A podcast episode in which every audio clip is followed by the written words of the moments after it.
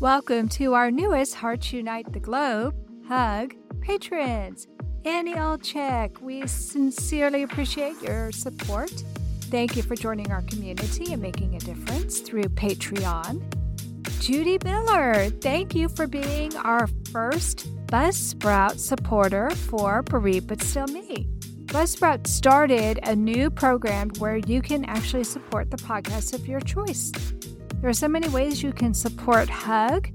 All you have to do is visit our website, heartsunitetheglobe.com, to see how you too can help empower, educate, and enrich the lives of individuals in the CHD and bereaved communities. Thank you all for your continued support. Welcome to the third CHD Spotlight episode for Heart Month 2023.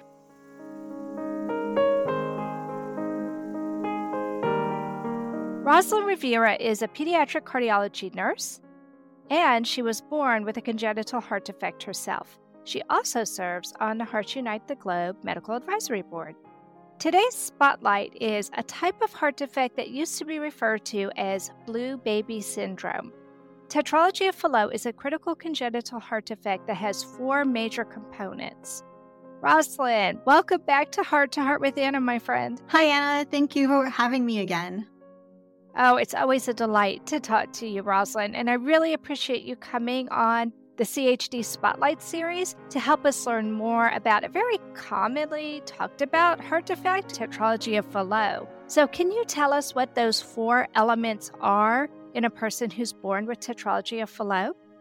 Sure thing. First of all, I'd like to explain what tetralogy means. So, tetralogy, the word itself, actually means four related symptoms or abnormalities occurring together. So, in tetralogy of Fallot, there are four heart defects typically seen. The first one is a ventricular septal defect, that is a hole between the bottom two chambers of the heart.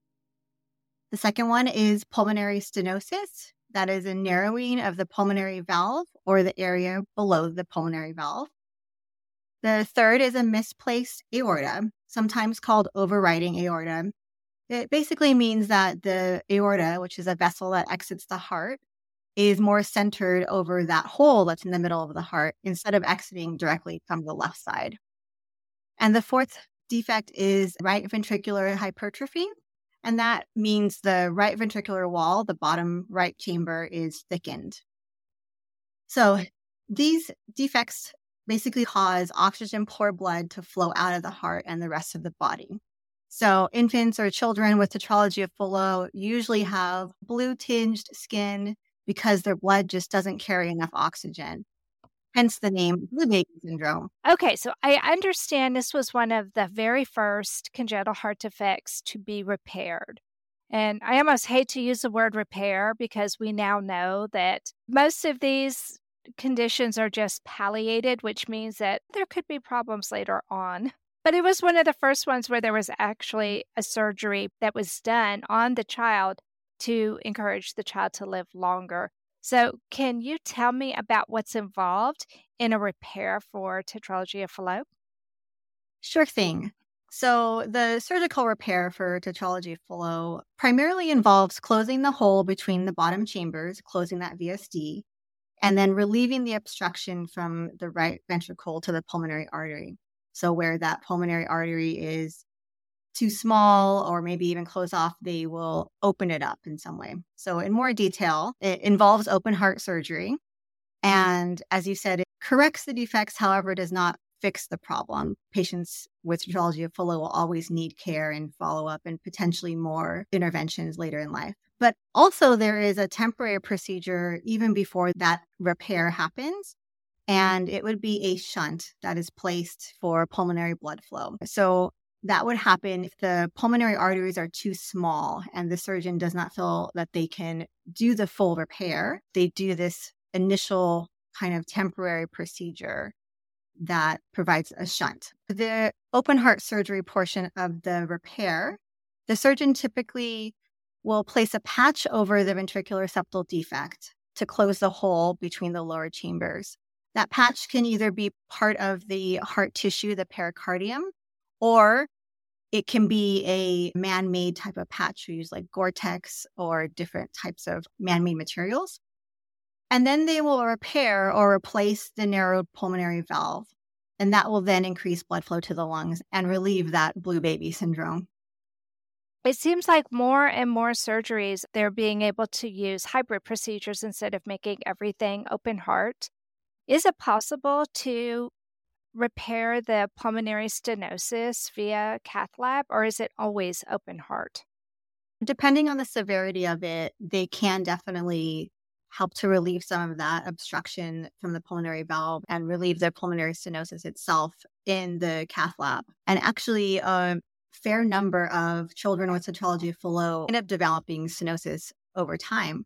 And as adults, might need that pulmonary valve to be replaced. And actually, most of them can get it replaced in the cath lab. So it's not open heart surgery. It's an easier recovery and it actually provides them better outcomes. It helps them to live longer because there are those options for them. I think that's one of the reasons why we're seeing so many of these children, even with complex cases, live longer because they're not all requiring open heart surgery. Some of them are being repaired in a catheterization lab and that usually means fewer infections, shorter hospitalization time, and if we're lucky, less complications, right? And a faster recovery, really. Most of them go home after one night in the hospital. After open heart surgery, it's at least five days, maybe longer. So you're home sooner and recovering faster. You don't have the pain of the midsternal incision, yeah, you're definitely back to your kind of normal and even better because you're probably breathing better because you have more blood flow to your lungs and oxygen to your body much faster. Exactly. I don't know that everybody knows this, but when you have that midline scar, it's not just the skin they're cutting through, but they're actually cutting through the sternum. They're cutting through that bone. And then they have to actually use tools to retract or to move that sternum to open it up. That's very painful because it puts pressure not just on the sternum, but also on the ribs. And my heart warrior has had three open heart surgeries and told me that some of the biggest pain was actually from the ribs and just being flat on that table for eight hours. That's a long time to be on a surgical table. So, with them being able to do some of this in a cath lab, it's a much faster procedure, I believe, and there's not as much pain involved. Yes, that's true. And there are leaps and bounds of developments in the medical field that are happening in the cath lab for CHD patients. And it's really remarkable to see how many things can be done essentially non invasively through the interventional cath lab instead of open heart surgery. Right. Now, are they able to repair any of the VSDs in the cath lab, or is that much more difficult to do? Because I know that they can use what they used to call a clamshell device or Amplatzer. I know there's a bunch of different devices now that they can use, but Dr. Novick was kind enough to explain to us that it's not as easy to repair a hole in the heart as I thought it was, Roslyn. I feel like I earned 12 CEUs talking to Dr. Novick. you had to have enough tissue in the septum for that device to adhere to. But he did talk to us about repairing some of those different holes in the heart. Are tetralogy of Fallot patients able to have their VSD, or at least some of them, repaired in the cath lab? I think that most tetralogy of Fallot patients, their VSDs are quite large. Mm-hmm. And because of where the aorta is sitting over it, the right. device may not close it adequately. However, some VSDs are able to be closed in the cath lab, just depending on the other parts of their heart anatomy. It's interesting that you say that because when Dr. Novick did his presentation with us, one of the slides that he gave us was with a tetralogy of Fallot patient, exactly what you're saying, showing us how that hole can be so big that the aorta then sits over that hole and the problems that can cause from having the aorta in the wrong position. What I'm discovering in this Spotlight series is even things that you think are simple are not simple. Yeah. And actually, there's over 40 different types of CHDs, and someone that has a VSD, same age, born the same year, you know, the person next to them, their VSD could be in a completely different parts of the heart. That hole that's in between the bottom two chambers can be completely different. So yes, while there are definite names for CHDs, they have their own differences and uniqueness. So it takes treating them that special talent from cardiologists. Right. And just like with tetralogy of Fallot, because you can have VSDs in different parts of the septum between the ventricles, no two tetralogy of Fallot patients are exactly alike either. Isn't that exactly. true? Exactly. It just gives me so much appreciation for what Dr. Novick and Dr. Beauvais and you and Chris Donnell, who's going to be on next week, what you all do, because really every patient has a unique situation. And I'm sure the care that all of you provide them is completely specialized. Yeah, definitely individualized care. This content is not intended to be a substitute for professional medical advice, diagnosis, or treatment. The opinions expressed in the podcast are not those of Hearts Unite the Globe, but of the hosts and guests, and are intended to spark discussion about issues pertaining to congenital heart disease or bereavement. You are listening to Heart to Heart with Anna. If you have a question or comment that you would like addressed on our show, please send an email to Anna Jaworski at anna at hearttoheartwithanna.com. That's Anna at hearttoheartwithanna.com. Now, back to Heart to Heart with Anna. When I was doing my research on tetralogy of Fallot, of course, one of the first names to pop up was Dr. Helen Taussig. And I know that she was instrumental in helping to repair some of these conditions. There actually are quite a few names attached with tetralogy of Fallot, with Dr. Fallot being the first one, of course, but also Dr. Helen Taussig, Vivian Thomas, and Dr. Alfred Blalock. So, can you tell us a little bit about some of these famous people and how they became associated with blue baby syndrome or tetralogy of Fallot? And I had to do some research myself to fact check what I knew and what I've learned. But yes, definitely. So, first of all, of course, starting with Fallot. So, I talked to you about what tetralogy, that definition is, but Fallot, probably wondering what is that about? This defect is actually named after a French doctor. It's Etienne Louis Arthur Fallot. So Dr. Arthur Fallot, as he went by, he first associated the clinical symptoms of tetralogy of Fallot with an autopsy image of a malformed heart. And that was back in 1888. I talked a little bit about the shunt as the initial palliation for tetralogy of Fallot repair if there's complex anatomy. So this shunt is called a BT shunt. And as with much of scientific discoveries, BT are actually the initials of the people who created this procedure as you mentioned, BTT, Blalock Thomas Taussig. So let's talk about that. There's so much interesting history here. So first we'll talk about Dr. Alfred Blalock. He was a surgeon. Dr. Helen Taussig was a cardiologist and Vivian Thomas was Blalock's laboratory assistant at Johns Hopkins University. As a cardiologist, Dr. Taussig approached the surgeon, Dr. Blalock and Thomas in their Hopkins laboratory in 1943. She was interested in learning more about blue baby syndrome and how to help repair that for babies who were unfortunately passing away from their cardiac defects. So Taussig had the knowledge of anatomy because she was a cardiologist and utilizing Blalock's surgical expertise and Thomas's laboratory skills, they developed this procedure together, this shunt. The shunt actually was historically called the BT shunt, Blalock Taussig. Mm-hmm. That is because Vivian Thomas had no medical training or professional education and was subject to racism as a Black man. But the truth is, Vivian Thomas actually performed this procedure on over 200 laboratory dogs prior to creating instruments for human surgery. So the first BTT shunt was performed on a one year old child in 1944. It was believed that Thomas actually coached Blalock, the assistant actually coached the surgeon through many of the first BT shunt surgeries completed on humans. That in itself is just incredible. It really is. But that's because he had performed them on dogs.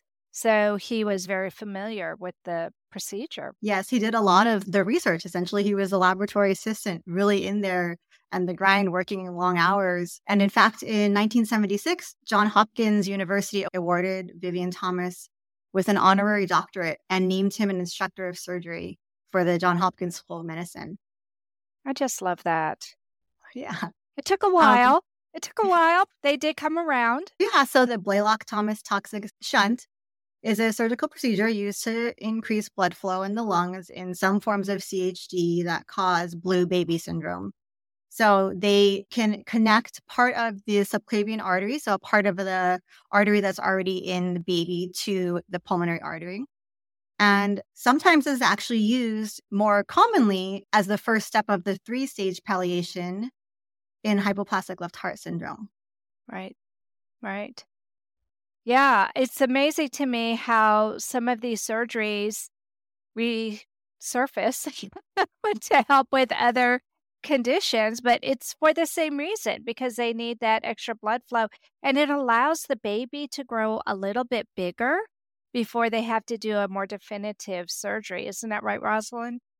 Yes, exactly. Using the shunt in smaller babies or babies who have smaller anatomy helps them to allow the pulmonary artery to grow so that when they do have their repair, the heart itself is actually bigger. It just makes a lot of sense. Now, over the years, I've learned that most causes of most congenital heart defects are unknown. However, we do know a little bit more about tetralogy of Fallot and that 20% of the cases of tetralogy of Fallot actually do have a cause. So, can you talk to us about some of the most common causes of tetralogy of Fallot? Yes. First, as I'm sure a lot of us know, worldwide, about 1 in 100 babies are born with some form of congenital heart defect. And of those 1 in 100, about 10% of them actually have tetralogy of Fallot. So if you think about it, that's about 1 in 1,000 of babies worldwide have tetralogy of Fallot. Those are wow. pretty impressive numbers. Yeah, they are. That all being said, in general, like you said, most CHDs really do not have a known cause. However, tetralogy of Fallot might be associated with either some changes in genes or chromosomes or even some specific environmental factors. So, for example, some babies or children who have certain genetic syndromes, such as Down syndrome or DiGeorge syndrome, might be at a higher risk of also having tetralogy of Fallot. And then some environmental factors, such as smoking or taking certain medications during pregnancy or having certain medical conditions during pregnancy, can cause it. Medical conditions that I saw were rubella. Mm-hmm. And then a family history. So if one of the parents has tetralogy of Fallot, there's an even higher risk of the baby having it as well. 28 years ago, when my child was born, the survival rates for children born with critical congenital heart defects were not too great. But now, survival rates seem to be improving for all of the major heart defects. Can you tell me about survival rates for someone born with tetralogy of Fallot? Sure. You mentioned critical congenital heart defects, and I just want to name some other ones out there as we're talking about these survival rates. So that's severe coarctation of the aorta, double outlet right ventricle, transposition of the great arteries, hypoplastic left heart syndrome, pulmonary atresia, other types of single ventricles, and of course, tetralogy of Fallot. And there are others that are classified as critical CHDs. But I'm sure everyone is aware as medical treatment and care is really developed over the years, the survival of infants with critical congenital heart defects have definitely improved over time. From 1979 to 1993, about 60% of infants with critical CHD survived to one year of life. And more recently, 1994 to 2005, about 83% of those infants survived to their first birthday. So that's increased over the past 40 years from 67% to 83%. And that's great. That's yeah. great to see that. And that's to their first birthday. Yes. But there's even better news, isn't there? Oh, yes. So around 70% of infants born with critical CHDs are now expected to survive to adulthood. And for children that are born with non critical CHDs, their survival to adulthood is about 90%.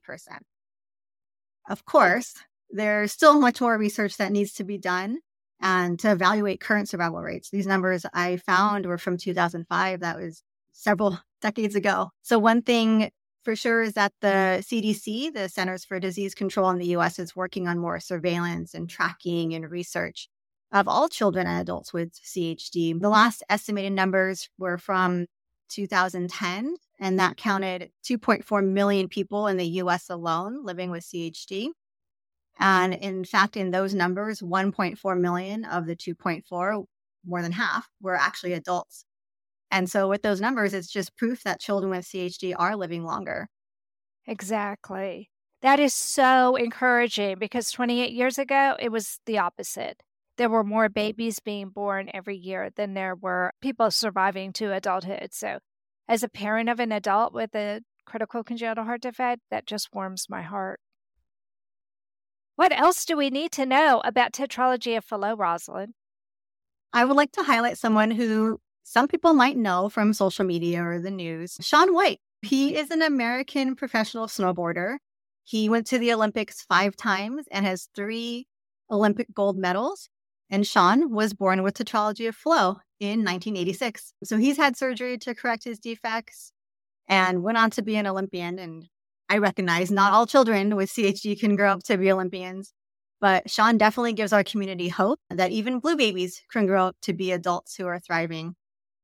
And not only in snowboarding, but in skateboarding too. He became a professional skateboarder at 16 years of age, which to me is just amazing. Was mentored by none other than Tony Hawk. So I love it that you did that. There are other famous people who were born with congenital heart defects, and for those of you who are listening to the CHDs in Society segments, we'll be talking about some of these famous people. Thank you so much for giving us this very powerful information, Roslyn. I feel like I know more about these doctors now and about what tetralogy of Fallot is and how people are living longer with it through the surgeries. Thank you so much for sharing all this wisdom and knowledge with us, Roslyn. I so appreciate you.